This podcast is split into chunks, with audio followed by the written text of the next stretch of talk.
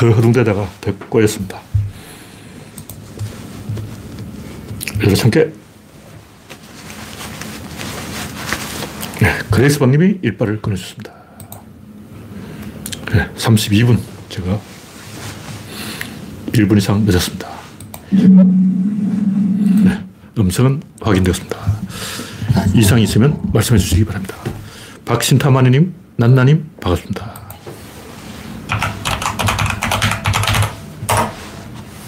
스티브님, 어서오세요. 현재 구독자는 3,020명. 네, 조금 감소했죠. 요즘 별로 좋은 정치 이슈가 없기 때문에 조금 이 독자들도 볼 맛이 안 날 것 같아요. 재밌는 얘기 없어. 김어준이 열심히 해줘야 되는데, 뭐, 더 지켜봐야 되죠.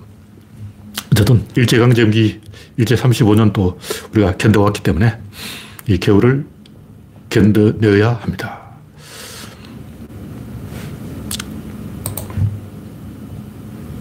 오늘은 2월 21일 화요일입니다. 랜디 로즈님, 어서오세요.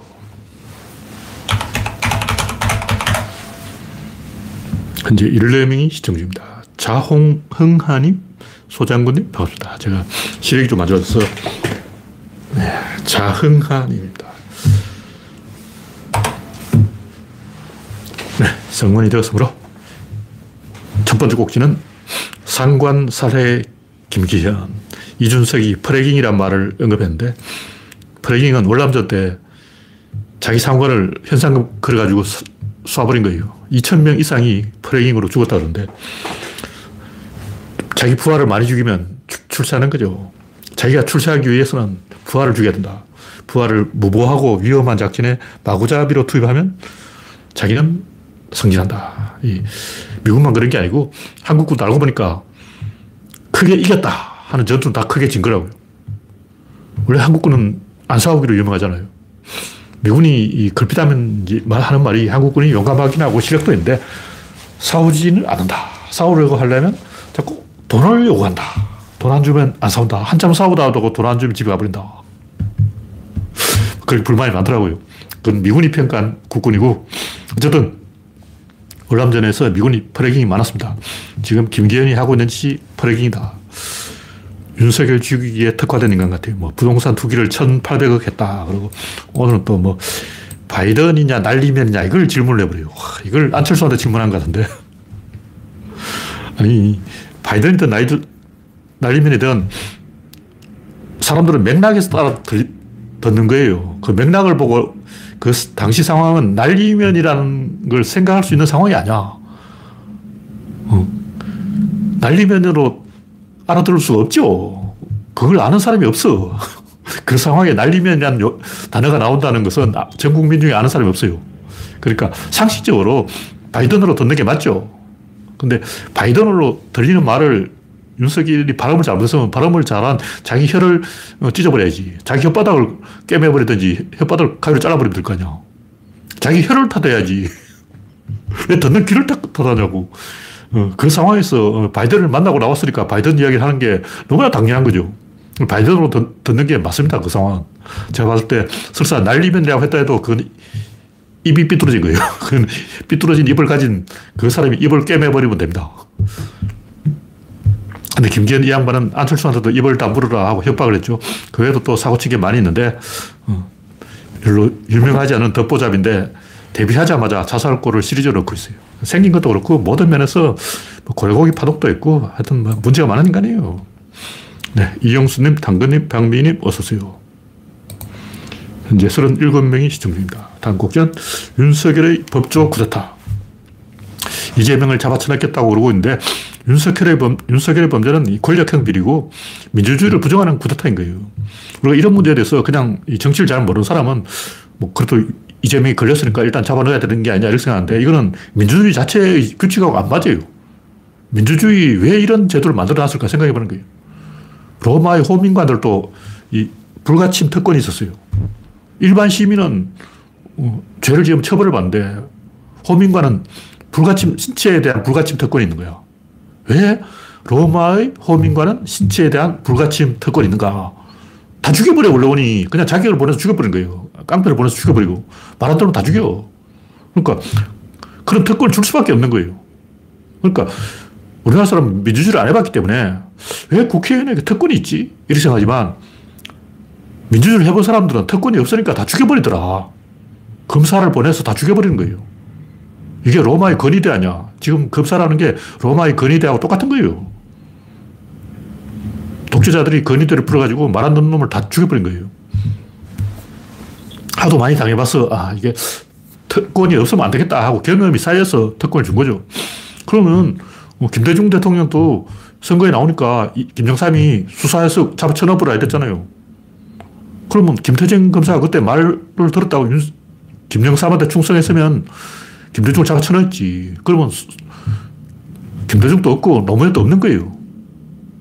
왜 이렇게 되냐? 왜 김대중 대통령이 당선되냐? 그것은 독재다 하고 김태정이 진실을 말했기 때문에요.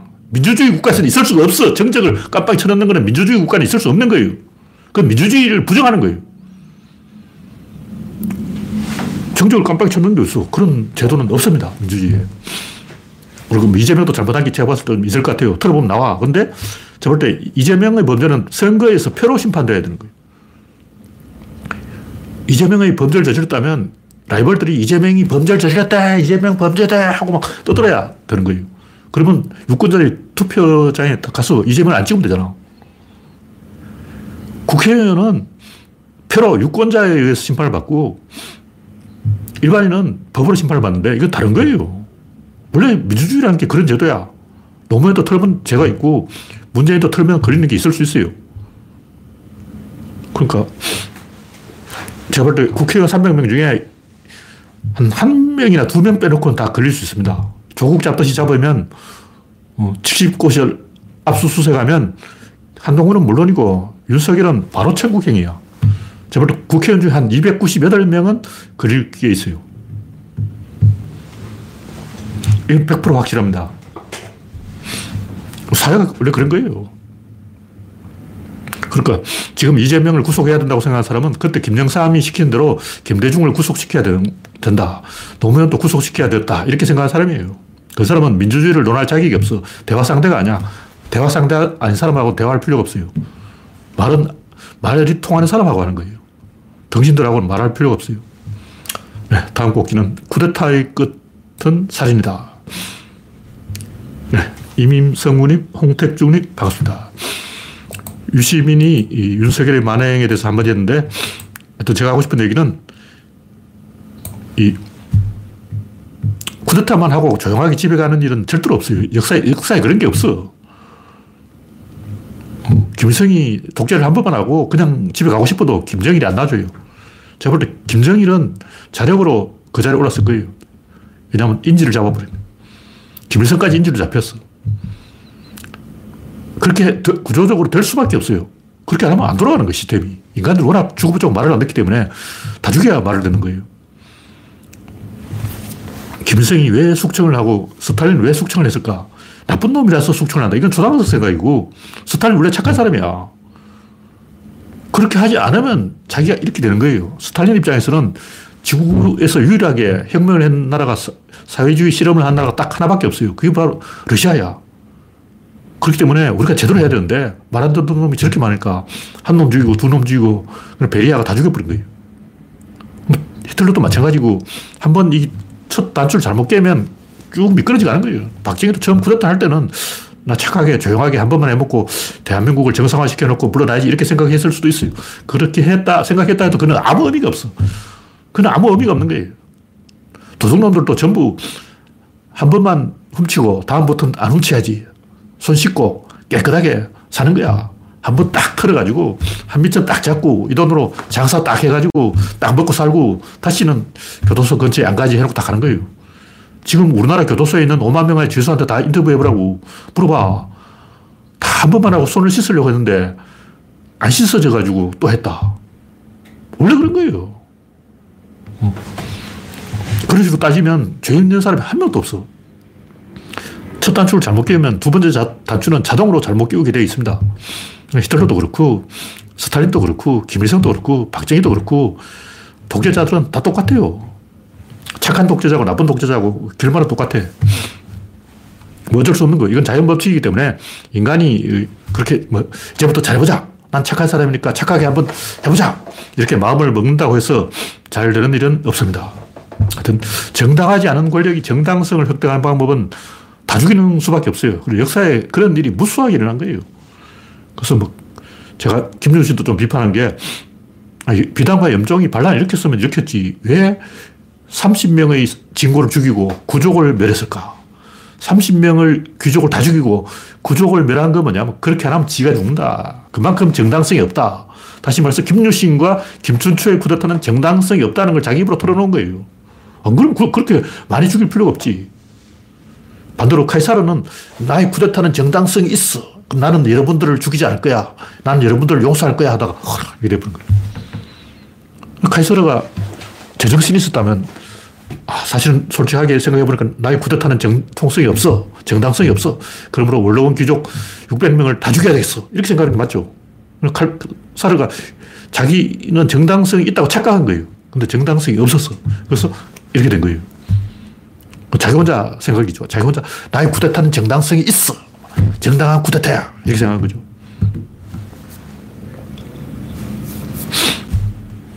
네. 스탈린이 우크라이나, 우크라, 우크라이나 사람들을 일부러 굶겨 죽인 게 아니고 그 정도로 힘이 없는 거예요. 자기 뜻대로 잘 안 돼. 하다 보면 개판되어 버린 거예요. 박지원도 그렇고 히틀러도 그렇고 깨끗하게 조용하게 완벽하게 이 일처리가 안 됩니다. 다 죽여야 되는 거예요. 김일성도 왜 숙청을 했을까? 숙청 을 하면 자기가 이렇게 되는 거예요. 자기가 이렇게 된다고. 그리고 프랑스 혁명도 마찬가지예요. 방대 농민 학살, 거기서 20만 명 죽였어요. 프랑스 애들은 혁명을 한다면서 왜 20만 명의 농민을 죽였을까? 똑같아. 그렇게 안 하면 말을 안 듣는 거야, 인간들이. 왜냐하면 정당하지 않을까. 혁명이 정당하다는 건 자기들 생각이고, 그 세월이 흘러봐야 하는 거예요. 그 당시에는 프랑스 사람들이 혁명은 정당하지 않아! 이렇게 생각한 거예요. 그러니까 20만 명을 학살한 거예요. 정당하지 않은 권력이 정당성을 획득하는 방법은 사거리 죽이는 수밖에 없다. 그러므로 살인으로 치닫게 된다. 그런 얘기입니다. 네, 다음 곡지는 인공지능의 의식. 중국방 이야기 나오는데 제가 볼 때 이거 상당히 웃기는 얘기, 웃기는 얘기. 코미디 코미디. 이걸 가지고 이 사고 실험을 하고 그걸 발, 반론을 내놓고 또 재반론을 하고 지금까지 이 꼬리에 꼬리를 물고 이어지는 것 같아요. 아직 뚜렷한 결론이 안 나와서 지금까지 50도 50으로 교착되어 있는데 중요한 것은 왜 이게 결론이 안 나냐 이거예요. 이거 다 정의를 잘못했습니다. 진영이 뭘까? 이거 정의를 해야 돼. 정의를 안 하고 음, 말하니까 그냥 뭐 언어라는 것은 말이라는 것은 갖다 붙이기 나름이에요. 이걸 어, 아무개라고 하면 그게 아무개가 되는 거예요. 그러다 보니까 개판이 되어가지고 어쨌든 이거 굉장히 재밌어요. 무엇이 진행인가? 음. 일단 오리처럼 생겼고 오리처럼 깨끗거리고 오리 행동을 하면 그건 오리다. 이렇게 생각하는 게 있고 그래도 그것은 오리가 아니다. 오리의 정체성이 없다. 이런 이야기도 있는데 그 말을 어떻게 지어내냐 다른데 제가 이 인공지능에 대해 생각하는 것은 인공지능이 먼저 사람한테 튜링 테스트를 해야 돼요. 다시 말해서 인간이 질문하고 인공지능이 대답하는 게 아니라 인공지능이 질문하고 인간이 대답해야 돼. 왜 인간이 질문하고 인공지능은 대답한다고 포지션을 좁혀놓냐? 왜 이렇게, 이렇게 좁혀놔? 거짓말 하려고 그러는 거예요. 거짓말 할 생각이 있는 사람들은 항상 이걸 좁혀. 요것만 따지자. 요 밖은 이야기하기 없기. 폭을 좁히는 사람들은 애초에 거짓말 할 마음을 먹고 있는 거예요. 어쨌든 제가 하고 싶은 얘기는 스티브 잡스는 똑똑한 사, 람인데 자기가 무엇을 하고 있는지 보여주는 거 실시간으로 보여줘. 그게 스티브 잡스가 만든 거예요. 마찬가지로 뇌라는 것은 뇌가 무슨 작업을 하고 있는지 뇌한테 보여주는 게 뇌입니다. 의식이라는 게 뭐냐. 의식이 없다. 의식이, 의식 불명 그러잖아요. 의식 불명이라도 그 실제로는 뇌 안에서는 작동하고 있어요. 그래서 의식 불명이라는 것은 그 의식 불명의 사람이 이 말을 할 수 없다 이런 얘기지 그 내가 멈췄다는 얘기가 아닐 수도 있는 거예요. 그 여러 가지 이야기가 있어. 말을 못했지만 그 다른 사람들이 말하는 것을 다 듣고 있었다. 이런 이야기도 있고 여러 가지 이야기 했는데 내가 뇌를 감시하고 수시로 그 뇌의 게임 종목을 바꾸는 게 의식이다. 뭐 이런 얘기죠.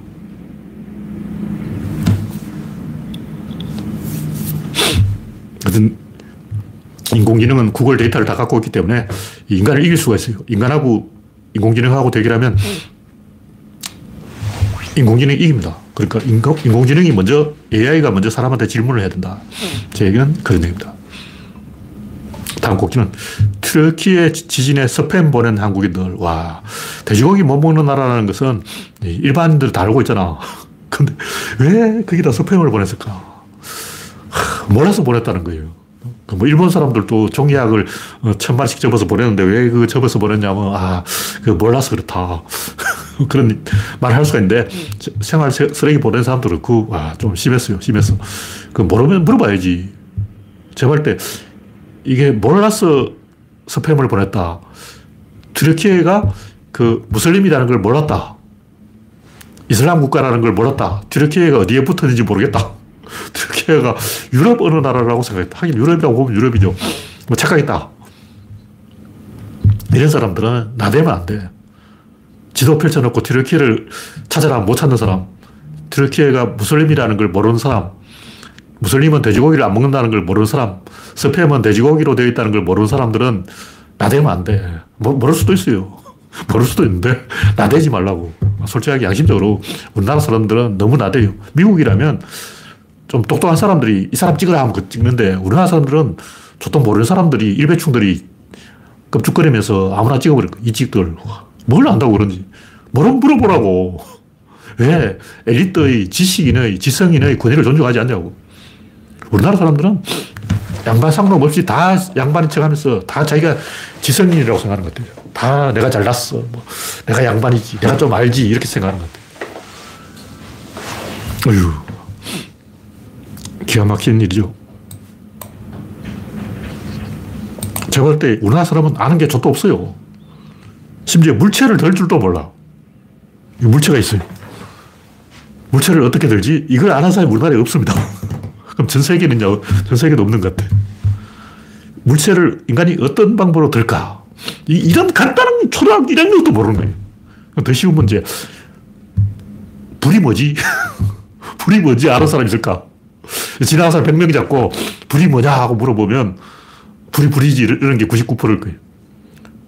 일단 모닥불이라고 치면 모닥불을 나무를 가열해서 거기서 목탄 가스가 빠져나오면 그 목탄 가스가 공기 중에 산소와 연소 반응을 일으켜서 불이 탄다.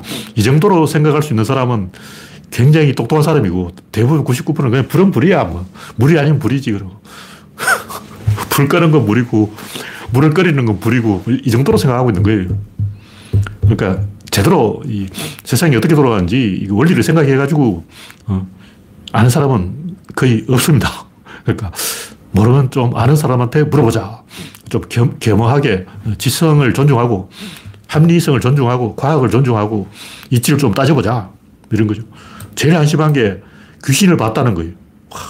봤다 치고 그게 왜 귀신이냐고. 그냥 뭘 본 거지. 뭘 봤으면 봤습니다. 근데 뭔지, 뭘 봤는지는 모르겠습니다. 이렇게 솔직하게 양심적으로 이야기해야지. 어, 귀신을 봤다고 해서 나는 귀신을 봤어요. 난 이건 도저히 이해가 안 돼요. 어, 귀신을 과학적으로 증명한 사람이 지구상에 한 명도 없는데 뭘 봤다는 거야. 참. 근데 제가 볼때길 가는 사람 잡아놓고 물어보면 10명 중에 7명은 귀신 봤다 그래요. 그 정도로 다시 봐서 10명 중에 7명은 덩신인 거예요. 대화가 안 되는 수준인 거예요. 이런 사람들이 의사결정을 막 하고 있으니 위험한 거죠. 네, 다음 곡지는 온선의 칸첸중과 등정. 이 양반이 또 책을 써가지고 그 특히 박영석 대장을 비난했어요. 그 외에도 이런저런 다 욕, 해놨는데 무려 14명이나 하여튼 그 14가지 그 뭐 산악인 협회에서 원선이 모함한 모욕한 14명 뭐 이렇게 지금 반론을 월간산인가 하여튼 어딘가에 냈습니다. 제가 옛날에 이제 월간산 그 편집장 박기성 씨를 제가 만나본 적이 있어요. 그래서 등산인에 대해서 좀 알아. 아, 등산인이 등산을 하면서 그 온갖 그 히스테리한 어, 패닉에 빠지는 거예요. 먼저 후배들한테 이 등로를 개척하라고 해놓고 자기는 계속 소주만 마시고 있는 거예요. 그 나중에 손이 떨려서 못 올라가. 선배님 왜 안 올라오세요? 그러면 술을 너무 많이 먹었어. 근데 사실은 안 올라갈 핑계를 만들고 있는 거예요. 계속 소주를, 깡소주를 마시는 거예요. 안주도 없이 퍼먹어. 그런 이야기를 제가 많이 들었어요. 그러니까, 이, 죽을, 죽기 직전까지 가는 게 등산인데, 극한의 상황까지 자기를 몰아붙이는 거예요. 근데 그 상황에서 공포를 느낀다는 거죠. 그리고 그 공포가 데미지가 계속 누적이 돼요. 계속 데미지가 쌓이는 거예요. 그래서 나중에는 박영석 대장 또그 산소통을 사용한 거예요. 원래 산소통을 안 쓰는 사람인데 데미지가 계속 누적되다 보니까 끝까지 데미지가 차버린 거예요. 나중에는 뭐냐면 기억력도 상실되고 이 상태에 빠져가지고 8000m 고봉에 올라가면 산소가 평지의 30% 그럼 뇌가 작동을 멈춰버린 거예요. 그럼 원선 대장이 8000m 고봉 칸첸중과까지 정상 근처까지 갔다. 그 상황에서 이미 정상이 아니에요. 그 상황에서 판단하는 건 믿을 수가 없어. 의식이 흐려져 있는 거예요. 그 상황에서 세르파 3명이 있었는데 그 3명 중 한 명은 안 갔다. 다른 한 명은 바쁘다. 지금 다른 등정 팀을 따라가고 있다. 한 명은 정상까지 갔다. 이렇게 정을 했어요. 근데 한 명이 안 갔다고 말했잖아. 그 사람 말을 믿어야지. 왜냐면 꼭대기까지 가면 등정 보너스를 받는데 보너스를 이미 받은 세르파가 자기가 받은 돈을 도로 토해 놓겠냐고. 그리고 오원선 대장은 거의 정상 근처까지, 정상 밑에 한 30m까지 갔어요. 정상이 200m 앞에 있어. 그럼 200m 더 가면 되잖아. 근데 체력이 탈진하기 때문에 그 200m 가다가 죽습니다. 그걸 아는 거예요, 세르파들은. 그 세르파 중에 한 명이 여기서 등정했다고 치고, 뭐 거의 다 왔으니까, 99.9% 왔으니까 사진 찍고 내려가자 하고 엉뚱한 사진 찍었어요. 제가 볼때 오원선이 속은 것 같아. 왜냐하면 의식이 혼미해지는 거예요. 그 상황에 자기 자신도 믿을 수 없어. 내가 안 가놓고도 갔다고 착각할 수도 있고, 이미 세르파 세 명이 가자. 이만하면 온 것이다. 이렇게 말을 해버리면 게임 끝이에요. 같은 박영석 대장이 인터뷰에서 자세한 얘기를 했는데, 그 얘기는 유튜브 영상에 나옵니다. 박영석 대장 말을 들어봐도 극한 상황에서는 인간이 맛이 간다. 뭐 그런 얘기고, 제가 또 산악인 이야기를 많이 들었어요. 들어보니까, 아, 인간들은 과연 맛이 가는구나. 그냥 맛이 가는 거예요. 맛이 가서 정상적인 생각을 못 합니다. 그러므로 이 오선 대장이 자기가 실제로 갔다 고 믿을 수도 있어요. 안 갔는데 갔다고 착각할 수도 있어. 저도 제가 하고 싶은 얘기는 어리광을 부리지 말자. 다른 사람 도움을 받아서 등정하는 것은 가짜다. 제가 보니까 고미영도 그렇고 파사반도 그렇고 이 뭐 14자 찍고 어쩌고 한 사람들은 제발 다 다른 사람 도움 받았어요. 자기 혼자 로프 메고 올라간 사람은 거의 없어. 다 셰르파가 어, 루트를 개척해주면 그냥 앞만 보고 걸어간 거예요. 셰르파 뒷, 발 뒤꽁무니만 보고 따라가는 거라고. 이렇게 한 건 등산이 아니죠. 근데 이제 옛날에 이게 한동안 문제가 돼가지고 이게 코롱하고 블랙야크의 대결인데 코롱과 블랙야크가 서로 경쟁을 해서 좀 말이 많았죠. 요즘도 그 줄 지어서 한 줄로 쭉 늘어서서 에베레스트 산 꼭대기까지 올라가는데 거기까지 다 와가지고 차라리 여기서 죽겠다고 기어 올라갈 사람이 많아요. 근데 거기서 죽는 건 좋아. 근데 왜 그 환경을 오염시키고 세라파를 죽이냐고. 그러니까 나이 60대 할아버지가 에베레스트 꼭대기까지 올라가서 세라파가 지금 위험하다 내려가자 그러니까 난 여기서 죽겠어 하고 올라가는 거예요. 그럼 세르파도 죽으라는 얘기 아니야. 죽으면 지 혼자 죽지. 왜 세르파까지 죽이려고 그러냐. 그리고 죽으면 시체를 파묻던지 왜 그 시체를 파묻지도 않게 그 올라간 사람 다 시체를 보고 올라가는 거예요. 가장 기, 긴 무덤이. 자기 산꼭대기에 자기 시체를 버리고 오는 거는 제가 볼때 정상이 아니에요. 저는 정치인들도 이 어리광 정치를 하지 말자. 특히 윤석열 같은 사람은 항상 다른 사람 도움을 받기 때문에 다른 사람이 안 도와주면, 어, 저 새끼들 왜 안 도와주지? 도와주는 게 정상이자 이렇게 생각하는 거예요. 그냥 항상 그 미디어에 조중동에 의해 도움을 받다 보니까 도움을 받는 게 특권이 정상이라고 생각하는 거예요. 우리는 특권은 특권이지 이렇게 생각하는데 그 사람은 항상 특권을 받았는데 줬다 뺏는 게 있어. 어, 당연히 특권을 나한테 갖다 바쳐야지. 그게 정상이지 이렇게 생각하는 거예요. 안철수. 항상 기레기들 좋게 써주잖아. 그러니까 자기 실수는 눈 감아주고 니들이 나한테 코치를 잘 안 해줘서 이, 꼴, 이 모양 이 꼴이 됐다 이렇게 생각하는 거야. 너희들이 잘 도와주면 나도 잘할 수 있어. 박근혜. 자기는 그냥 사진만 찍히면 되고 여러분들이 날 잘 도와줘야 돼. 나는 아무것도 안 할 거야. 난 일주일에 두 번만 출근할 거니까 여러분이 알아서 날 잘 모셔. 뭐 이런 식으로 생각하는 거예요. 제발 이런 사람들은 좀 나대지 말자. 그런 얘기입니다. 네, 다음 곡기는 은하철도 777 만화가 마스모토 레이지 사마, 이 우주전함 야마토, 뭐 하라국 선장 이런 이야기 있었는데 이때가 좀 떠는 시대였어요. 그때 이 일본 만화에 보면 그 1차 대전을 주로 이제 무드로 해가지고 그 묵직한 강철 덩어리들의 시대 뭐 이런 걸 가지고 이 재미를 본 일본 만화가들이 이 양반 말고도 여러 명 있습니다. 철인 28호인가 그것도 인기가 있었고 묵직한 캐릭터가 인기가 있어요. 제가 하고 싶은 얘기는 뭐 이 양반이 만화를 잘 그렸다 못 그렸다 이런 게 아니고 이 뜨는 캐릭터가 있고 안 뜨는 캐릭터가 있는데 이걸 1초만 알 수 있잖아. 1초 만에 어, 이, 이 캐릭터 뜬다. 어, 이 캐릭터 망한다. 이거 알 수가 있는데 사람들이 모르는 것 같아. 왜 스타워즈 시리즈 중에 어떤 거는 엄청 대박이고 어떤 거는 폭망했을까? 폭망한 캐릭터들은 다 보면 가벼워. 그리고 얼굴을 드러내. 그리고 동작이 존나 빨라. 말을 속사포로 쏟아내는 거예요. 뜨는 캐릭터는 뭐냐? 일단 얼굴을 가려. 그리고 묵직해. 그리고 동작이 굼떠. 느릿느릿하게 움직이고 얼굴을 감추고 묵직한 캐릭터는 뜨고 가볍고 얼굴을 드러내고 빠른 캐릭터는 망해요. 이 공식인데 사람들이 그걸 잘 모르는 것 같아요. 보바펫도 인기가 있는데 보바펫은 얼굴을 감추고 있는 거예요. 게다가 묵직하게 철갑옷을 입고 있잖아. 근데 보아 펫 얼굴이 더 작아야 돼요. 왜냐면 그 속에 사람이 들어있어.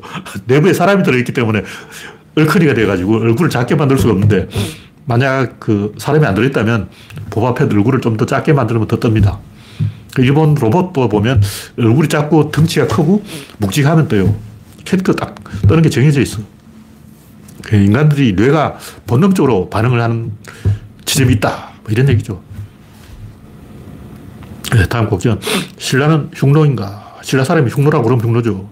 신라인들이 자, 자기가 직접 기록을 해서 우리는 흉노다 하고 써놨으면 아 흉노구나 하고 알면 되는데 역사 기록자들은 교묘하게 말을 돌려가지고 흉, 신라 왕족들은 자기들이 흉노족의 일파라고 생각했다. 뭐 이런 식으로. 흉노라고 하면 흉노지. 그렇게 생각했다고 하는지 참 기가 막힌 일이에요. 아무 반대 근거가 없으면서. 근데 그 흉노라고 볼 수 있는 근거는 진짜 많아요. 근데 왜 이게 문제가 됐냐면 사람들이 흉노가 뭔지 몰라. 일단 흉자 들어가니까 기분 나쁘잖아. 노자 들어가면 더 기분 나빠. 게다가 흉노 제국 이런 말을 쓰는 거예요. 솔직하게 흉노가 무슨 제국이냐고. 그럼 인디안 추장들 다 제, 황제네. 인디안들은 라꼬다라는 게 있어요. 그 모계 사회인데 여성 족장이 라꼬다를 만들어서 전체 그 인디안 부족 연맹을 통, 통치하고 있는 거예요. 그럼 인디안 여자 황제는 그 넓은 아메리카 전체를 다스리는 황제인 거예요. 근데 왜 우리는 인디안 여자 황제는 황제라고 안 그러고 그냥 어, 무시해버려. 아니, 역사에 싹 치르면 이름도 안 나와. 여러분, 인디안 여자 황제 이야기 들어본 적 있어요? 없잖아. 왜 인디안 여자 황제를 무시하냐고. 가야 연맹도 그래. 가야 연맹이라고 하지 말고 가야 제국이라고 해야죠. 일곱 가야가 다 한 개의 연맹인데 그러면 화, 황제라고 해야지. 근데 또 가야 황제 이런 말은 안 써. 어, 가야는 왜 황제가 아니고 흉노는 왜 제국인가? 아무 근거 없습니다. 원래 유목민들은 연맹을 만들어요. 가야도 연맹을 만들었고, 신라도 여섯 부족이 연맹을 만들었고, 유목민의 관습이라고. 그 보면 신라 내술에 보면 차 칠왕 등 이렇게 써놨어요. 일곱 명의 왕이 등이 등 똑같다. 칠왕이죠. 왕이 일곱 명 있는 거예요. 일단 육부왕이 있고 갈문왕이 있는 거예요. 그러니까 왕이 여러 명 있는데 그 외에도 이 신라 무덤에서 보면 막 최근에 이사지 왕도 이것도 왕이라는 거야. 근데 왕이 아닌 것 같아. 그런 거가 또 나왔고 어, 왕이라는 글자도 나왔는데 이사지라는 왕이 신라 역사에 없는 거예요. 그럼 이사지 왕은 누구냐? 그리고 무덤 작아요. 이사지 왕 무덤이 존나 작아.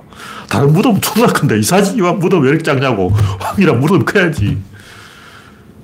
그러니까 신라는 뭐냐면 개나 소나 다 왕이었던 거예요. 왜냐? 그 차칠왕 이런 왕이라는 표현이 나, 왔을 때 그 당시에 그 지도로 갈왕이 매금이었어요. 왕이 아니야. 다시 말해서 왕호를 사용하지 않았어요. 신라의 공석, 공식 명칭은 마립간이야. 마립간 시대라면 지도로 마립간이라고 나와야지. 왜 지도로 마립간이라고 안 나오고 지도로 갈문왕이라고 나오냐고. 그게 이상한 거 아니에요. 분명히 지정왕은 어, 왕으로 서지 않았을 때부터 왕이라는 표현을 썼어요. 그 자체가 벌써 이상한 거예요. 그래서 이 신라의 여러 가지 수수께끼 음, 이런 것은 그 유목민의 관습이라고 보면 맞다. 그리고 지도를 펼쳐놓고 봐도 중국에서 그 한반도로 문명이 오는 것보다 유목민이 오는 게 더 쉬워요. 왜냐하면 국가가 만들어지는 것은 그냥 만들어지는 게 아니고 만들어질만 하니까 만들어지는 거예요. 그 시대에 국가가 만들어질만 한 요인이 뭘까? 기병의 등장, 궁병의 등장, 등자의 등장, 말한장의 등장. 옛날에 말이 안장이 없었어요. 근데 어느 시점부터 말한장이 등장했다고. 그러니까 신라 고구려 백제가 탄생한 것은 갑자기 탄생한 게 아니고 말한장이 생겼기 때문에 탄생한 거예요. 그냥 갑자기 막 신라 뿅 하고 태어났다. 부족민들이 갑자기 우리도 심심하니까 왕을 한번 뽑아보자. 그래서 신라가 생겼다. 이게 개소리고. 말에 안장이 생기고 등자가 생기고 기마술이 생기고 철갑옷이 생기고 민을 갑옷이 생기고 이런 여러 가지 기술의 발전에 의해서 왕이 등장한 거예요. 그러면 그 당시에 새로 등장한 기술이 뭔가? 기마술인 거죠. 기마술은 원래 중국에도 없었어. 중국보다 유목민족이 더 기마술이 앞서 있었기 때문에 유목민족의 기마술이 한반도로 전해지면서 고구려 신라 백제가 건국됐다. 이건 굉장히 자연스러운 거예요. 왜냐? 말이 없으면 걸어가야 되는데, 걸어가서 나라를 만들어봤자, 어, 국가의 면적이 서울보다 작아요. 그 큰 나라를 만들 수 없어. 그럼 신라가 낙동강까지 진출하려면 말 타고 존나 가야 되는 거예요. 말이 없는데, 어떤 국, 가를 만드냐고. 말이 있어야 국가를 만든, 만든 다는 거죠. 그렇기 때문에 이 기마술의 등장과 이 국가의 탄생을 연관시켜서 생각해 보면 그 기마술을 전해준 것은 중국이 아니라 유목민이다. 이렇게 보는 게 굉장히 자연스럽게 딱 아기가 맞아 떨어지는 거죠. 이런 걸 안 보고 뭐 개소를 하는 거야. 네. 그리고 낭낭 이야기도 저 댓글에 보니까 좀 있던데 뭐 이건 별게 아니고 낭낭군과 낭낭국이 다르다는 거예요. 근데 제가 볼 때 이거는 그냥 개소리야. 낭낭국이 낭낭군이고 낭낭군이 낭낭국이 왜냐하면 낭낭은 흥했다 망했다 여러 번 반복해요. 왜냐하면 중국이 흥하고 망하니까 중국이 한 나라가 망해버리면 한사군도 없어지는 거 아니야. 다시 살아나요 이게. 또 망해. 또 살아나. 또 망해. 무슨 얘기냐면 중국에 대해서는 군이라고 하고 한반도에 대해서는 국이라고 하고 이중 행동을 하는 거예요. 원래 그렇게 한다고. 신라와 고려도 내부적으로는 황제라 그러고 중국에 대해서는 왕이라 그러고 이중 행동을 합니다. 일본도 그렇고 다 그렇게 해요.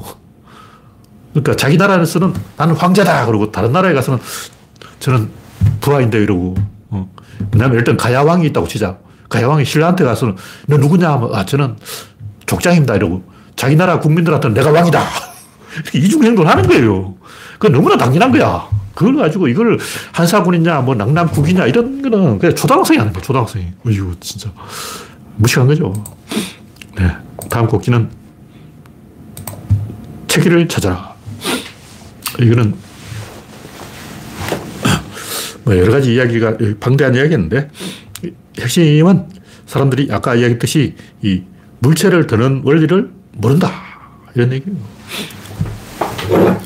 물체를 이렇게 들으면 되죠. 근데 이거 우리는 굉장히 많이 훈련된 거예요. 많이 들어봤어. 처음 들어봤을 때 어떻게 했냐. 힘을 가해야 되는데 어느 순간에 어디를 어떻게 들어야 되냐. 특정을 해야 되는 거예요. 힘을 어디에 가야 되고 어느 순간에 힘을 써야 되고 얼마나 힘을 써야 되냐. 세 가지를 특정해야 돼요. 그러니까 힘의 강도, 힘의 장소, 힘의 시간, 요 세 가지 특정해야 되는데, 그럼 실제로 어떻게 하냐. 무의식적으로 하는 거예요. 다시 말해서 내가 힘을 어떻게 쓰는지 나 자신도 몰라. 그냥 힘이 들어가는 거예요. 나도 모르게 힘이 들어간다고. 이걸 어떻게 알 수 있냐면, 영천 할배도를 들어보면 알아요. 영천에 가면 그 10km 정도 되는 돌이 하나 있는데, 그냥 들면 들려요. 그러니까 거기에 이제 안내를 어떻게 써놨냐면, 첫 번째는 그냥 일단 한번 들어보라. 다시 다음에는 기도를 하고 다시 들어보라. 처음 들면 들리는 거예요. 무게가 10kg 정도 되니까 들면 들리는 거예요. 근데 어떻게 되냐. 보통 사람들은 이게 물체라고 하면 이걸 살짝 밀어요. 밀어. 살짝 밀어서 무게 중심을 흔들어 놓은 다음에 이걸 들어야 돼요. 안 그러면 이게 딱 붙어서 안 들립니다. 이게 합기도 하는 사람 잘 아는데 우리 손, 이게 신체 구조가 지렛대라는 거죠. 지렛대라는 거, 요 지렛대의 받침점이 있고 작용점이 있는데 요 거리가 짧을수록 좋은 거예요. 요게 받침점이라 해야 돼. 요걸 받침점으로 만들려면 손목을 이렇게 움직여야 돼요. 이게 딱 드는 순간 손목을 움직여야 되는데 손목을 움직인다는 게 밀어야 된다는 거예요. 근데 이게 미는 것은 깃도발이 안 닿죠. 영천 할매도를 밀어버리면 할매가 귀신이 짜증나서 이 새끼 뭐야 하고 저주를 내릴 거야. 그러니까 영천 할매도한테는 공손하게 기도를 나가고 돌을 밀지 않고 공손하게 A 바르게 딱 든다고. 그럼 뭐냐 자세를 꼿꼿하게 해서 팔을 똑바로 펴서 손목을 사용하지 않고 들으면 어떻게 들었냐면 그 상태에서 들려면 허리를 굽혔다 펴거나 아니면 하체를 굽혔다 펴야 돼요. 그렇게 안 하면 안 들립니다. 일단 우리 어제 앉아있다고. 이 상태에서 못 일어섭니다. 일어서려면 이렇게 숙여야 돼요. 이렇게 숙이지 않고 일어나는 방법은 없습니다. 근데 이렇게 구부린 사람은 괜찮아요. 구부린 사람은 이렇게 들 수가 있어. 근데 이렇게 똑바로 앉은 사람들은 이렇게 숙, 숙이지 않으면 오늘 하체를 사용하지 않으면 일어날 수 없어요. 여기 딱 누르고 있으면 못 일어나. 학기도 고수가 그걸 이용하는 거죠. 제가 여러 번 이야기했지만 힘을 쓰는 데는 메커니즘이 있는데 우리는 무식적으로 이걸 하기 때문에 메커니즘을 모르고 있는 거예요. 그러다 보니까 어떤 문제가 생기냐면 인공지능이 지금 로봇을 움직여야 되는데 그 뭐 지금 테슬라도 하나 만들고 있죠. 옵티머스인가 만들고 있어요. 그리고 옛날부터 그 혼다인가 아, 아시모군 그 20년 동안 계단을 못 올라가지고 실패했죠. 왜 일본이 20년 동안, 어, 20년 전에 이미 이 로봇을 만들었는데 아직도 제대로 못 걸어서 그것을 폐기했을까? 골반을 못 만들어서 그런 거예요. 뭐냐면 인간은 두 다리를 걷는 게 아니라 한 다리를 걸어요. 한 다리로 서 있을 수 있어야 돼. 그리고 한 다리로 점프도 해야 돼. 근데 제가 그 지금까지 그 보스턴 다이나믹스에서 만드는 로봇도 보니까 한 다리를 안 쓰더라고. 왜 한 다리를 안 쓰는지 모르겠어. 한 다리로 서고 한 다리로 점프를 하면 그건 이미 로봇은 완성된 겁니다. 게임 끝이에요, 게임 끝. 어려운 것도 아니에요. 그냥 간단한 건데, 아직까지 이 로봇이 어떻게 그려야 되는지 모르는 거예요. 인간이 어떻게 걷는지 모르는 거예요. 인간이 어떻게 걸을까요? 우리는, 아, 두 다리를 움직여서 걷는 거 아니에요. 두 다리는 그냥 뒤에서 받치는 거고, 상체를 숙여서 걷습니다. 인간이 걷는 것은 일단 몸을 이렇게 기울여요. 기울이면 이 바닥이 미끄러진다고. 다시 말해서 바닥에 바퀴가 있다고 치고 바퀴에서 미끄러져 가는 거예요. 휠체어를 가는 거는 미끄러져 가는 거죠. 근데 두 다리가 바퀴라고 치고 이렇게 수그린 상태에서 계속 자빠지는 거예요. 다시 말해서 이렇게 자빠진다고. 그럼 이걸 이렇게 세워. 그럼 또 자빠져. 또 이렇게 세워. 또 자빠져. 또 이렇게 세워. 이렇게, 그럼 그게 가는 거야. 그 다리로 가는 게 아니고 상체를 자빠뜨려. 이걸 이렇게 세워. 자빠뜨려. 이렇게 세워. 이걸 계속 반복하면 이미 저기까지 가 있어요. 그래서 달리기도 스타트 할 때 이렇게 숙이잖아요. 몸을 자빠뜨려서 가는 거지, 다리로 가는 게 아니라니까. 자꾸 다리로 간다고 생각해. 다리는 자빠지지 않게 받쳐주는 거야. 이렇게 상체를 잡아들으면 자빠지니까 안 자빠지게 받쳐주는 게 다리고, 앞으로 자빠져서 간다는 것을 모르는 거예요. 아, 보스턴 다이나믹스나 그 테슬라는 나한테 전화를 했어야지. 내가, 아, 인간은 두 다리로 걷는 게 아니고 상체를 잡아떨어서 걷는다. 이걸 알려주려고 그러는데 이 양반들이 나한테 전화를 안 해요. 하여튼 사람들이 이거 잘 몰라요. 공사판에 가서 노가다 할 때인데 이게 급부집을 해체해야 되는데 어디가 제일 안전한가? 이쪽으로 자빠진다고 치면 여기가 제일 안전한 거예요. 그 사람들이 내가 여기에 갈 수 있으니까 김구나 거기 위험하다 그러는 거예요. 그 다칠 때는 지가 다쳐. 나한테 막 위험하다 조심해라 해놓고 지가 먼저 다치는 거예요. 나는 다친 적이 없어요, 노가다 때. 왜 그러냐면, 이 자빠지면 스리 쿠션을 부딪혀서 이 튕겨간다고. 대포알처럼 날아가는 거예요. 에너지 작용은 시작점과 끝점을 봐야 돼. 어디서 시작되고 어디서 끝나는 거 이걸 봐야 되는데 시작점이 제일 안전한 데라고. 그럼 대부분 저 끝점에 가 있는 거예요. 이걸 180% 반대로 알고 있다고. 이걸 물체를 드는 것도 그래요. 일단 이걸 흔들어야 돼요. 흔들어서 무게중심 공기에 띄워야 돼. 그 상태에서 들어 올리는 것도 그냥 팔림으로 도는 게 아니고 이렇게 띄우면 이게 누릅니다. 누르면 조건 반사로 치받게 되는 거. 다시 말해서 인간이 팍 누르면 반동으로 이 올라간다고. 이게 드는 거예요. 이거 굉장히 중요한 거예요. 왜냐하면 새들이 어떻게 나는가 사람들이 잘 모르는데 새들은 점프를 해서 날아요. 새들은 날개를 이렇게 해서 나는데 요 상태까지 와야 되는 거예요. 요 상태까지 만들어주는 게 점프라는 거죠. 뭐냐면 우리는 새가 그냥 이렇게 해서 난다고 하지만 실제로는 그렇게 못 납니다. 왜냐 지면에 빠, 이게 닿아 있으면 이 여기가 성경에서 여기서 에너지를 뺏어가기 때문에 못 날아요. 일단 공중에 떠야 됩니다. 일단 점프를 해서 공기에 뜬 다음에 날개를 펴면 날개에 힘이 실려서 이게 팍 올라간다고. 이게 올라가면 조건 반사로 이게 이렇게 되게 돼 있어. 왜냐하면 이게 타이밍이 중요한데 어떤 타이밍에 어느 장소에 얼마나 강도로 이걸 해야 되냐 이걸 새가는 모르는 거예요. 새가 뭘 알겠냐고. 어. 새가 요 날개를 어떤 타이밍에 어떤 각도로 어떻게 해야 되지 이걸 알게 뭐야. 그리고 발이 땅에 닿아 있으면 발에 신경이 가 있어가지고 체중이 분산돼가지고 이렇게 집중을 못해요. 신체 에너지 100% 내기 시지를 못한다고. 못하는 거예요. 참새 거물이 바로 그런 원리로 새를 잡는 거죠. 참새가 점프를 못하기 때문에 새 그물에 딱 걸리는 순간 점프를 못하기 때문에 날아갈 수가 없는 거죠. 이런 원리를 우리는 모르고 있는 거예요. 그래서 그냥 이걸 든다고 생각하지. 어, 이게 흔들어서 무게 중심을 뺏어서 공중에 띄운 다음에 이게 먼저 작용하게 한 다음에 그 작용에 대한 반작용을 한다. 이런 메커니즘을 우리는 당연히 드는 것 정도는 알고 있다. 들지도 못하겠다. 이렇게 생각하지만 모릅니다. 그래서 어떻게 됐냐면 노가다를 하다 허리가 나가는 거예요. 노가다 해보면 허리 다친다고. 아저씨들이 허리 다친다 조심해라 그런다고. 들 때는 어떻게 되냐면 이걸 최대한 몸 가깝게 붙인 다음에 일단 고정시켜서 이걸 움직이지 말고 하체로 들어야 돼요. 다리를 살짝 굽혀서 다리 힘으로 들어야지 그냥 팔 힘으로 들다가는 이게 숙여져 가지고 허리가 부러져요. 요령이 있다고. 그래서 우리가 이런 것을 알고 있다고 믿지만 사실은 잘 모르고 있다. 뭐 이런 얘기를 제가 하는 거예요.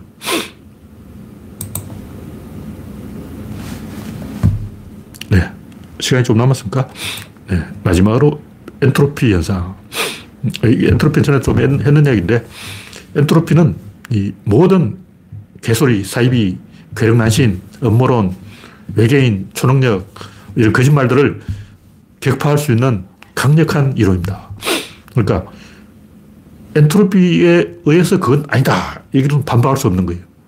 왜 엔트로피는 과학적으로 맞기 때문에 이걸 부정할 수가 없어. 혹시 모르잖아. 그거는 개소리죠.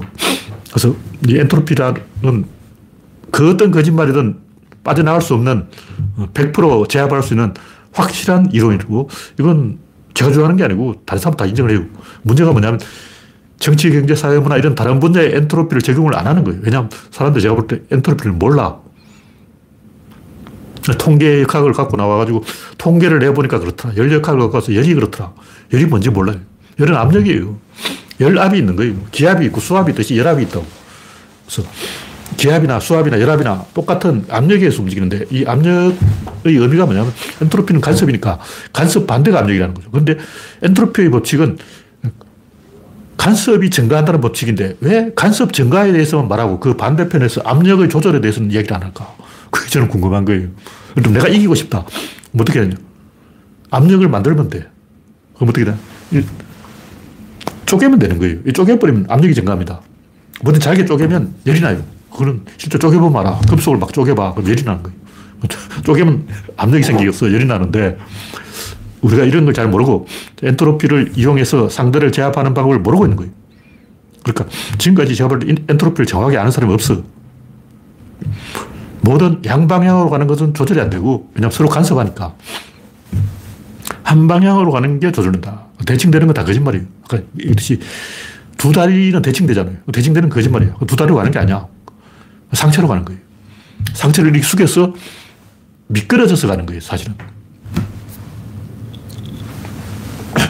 활도 그렇잖아요. 화, 살을 날리는 것은 압력이고 그 화살을 멈추는 것은 관역의 간섭이죠. 압력에서 날아가고 간섭에서 멈추는 거죠. 그러니까 에너지의 작용은 입력에서 출력으로, 압력에서 간섭으로, 원인에서 결과로, 시작에서 종결로, 전체에서 부분으로 이렇게 질서가 있다는 거죠. 그래서 우주는 질서가 있다. 질서가 우리말로, 다른 말로 뭐냐 권력이다. 그럼 시장에는 이윤이 있고 자연에는 기세가 있는데 그 권력과 이윤과 기세와 기능에 의해서 세상이 통제된다. 이것은 한 방향으로 가는 게 아니고 양방향으로 가는 게 아니고 한 방향으로 가기 때문에 조절된다. 모든 양방향으로 가는 것을 한 방향으로 만들어서 조절할 수 있다. 어떤 것을 문제를 해결하고 싶으면 일단 둘로 쪼개요. 일단 둘로 쪼갠 다음에 이걸 다시 합쳐요. 그러니까 일단 이렇게 쪼갠 다음에 이걸 합치면 그 합치는 게 핸들이 돼요. 그 핸들을 가지고 조정하는 거거든요. 일단 바퀴 두 개를 만들어. 둘로 쪼개면 그게 바퀴라고. 바퀴 두 개를 만든 다음에 그 사이에 연결해서 코어를 만들어. 바퀴축을 만든 다음에 거기다 핸들을 붙이면 되는 거예요. 그래서 핸들 하나로 바퀴 두 개를 조정하는 그게 뭐냐 구조예요, 구조. 구조론이라는 것은 축 하나로 대칭 둘을 조정한다. 이걸로 모든 문제를 해결할 수 있다. 뭐냐면 엔트로피는 이 에너지 입력과 출력 중에 출력 부분만 보고 입력 부분을 보지 않은 반쪽 이론이다. 그런 얘기죠. 이 세상 모든 문제가 결국 이 양다리 걸치기 문제예요. 정의당은 민주당과 국힘당 양다리를 걸치고 있다. 다시 말해서 한 방향으로 가야 되는데 이 양반은 두 방향으로 갔어. 정의당은 민주당한테도 이러고 국힘당한테도 이런다고. 양, 양, 다리 걸치고 있는 거예요. 동가식 서가숙을 하고 있다고. 이러면 망한다. 뭐 그런 얘기죠. 이에 중요한 이유는 우리는 어떤 이상적인 목표가 있고 이 목표에 도달하면 된다. 이렇게 생각하는데 이상적인 목표는 어떻게 계속 이렇게 멀어집니다. 계속 올라가. 계속 올라가야 돼요. 왜냐면 우리는 하나의 방향이 있고 그 방향으로 계속 높여가면서 목표를 계속 밀고 가는 목표를 이, 이거라면 계속 밀고 가. 그게 뭐냐면 나무의 생장점이라고. 나무의 생장점이 목표라면 생장점에 도달하고 끝나는 게 아니고 계속 이걸 끌고 올라가는 거예요. 그것이 우리의 존재 이유다. 이 세상을 그런 식으로 어떤 목표의 도달이 아니라 목표를 향해 가면서 객체를 조절하는 키를 장악하는 게 우리의 진짜 목적이라야 한다. 뭐 그런 얘기죠. 정의당이라든가 이상한 사람들은 어떤 목표를 정해놓고 일단 뭐 국힘당은 GDP를 높이는 게 목표다. 정의당은 뭐 평등이 목표다. 어떤 고정된 목표를 향해 자꾸 도달하려고 해요. 그러면 안 되고 계속 그 목표를 높여가야 돼요. 그래서 속도를 조절해야 된다. 속도는 양의 상태, 제로가 아닌 상태를 계속 유지해야 돼요. 네, 오늘 이야기는 여기서 마치겠습니다. 참석해주신 92명 여러분 수고하셨습니다. 감사합니다.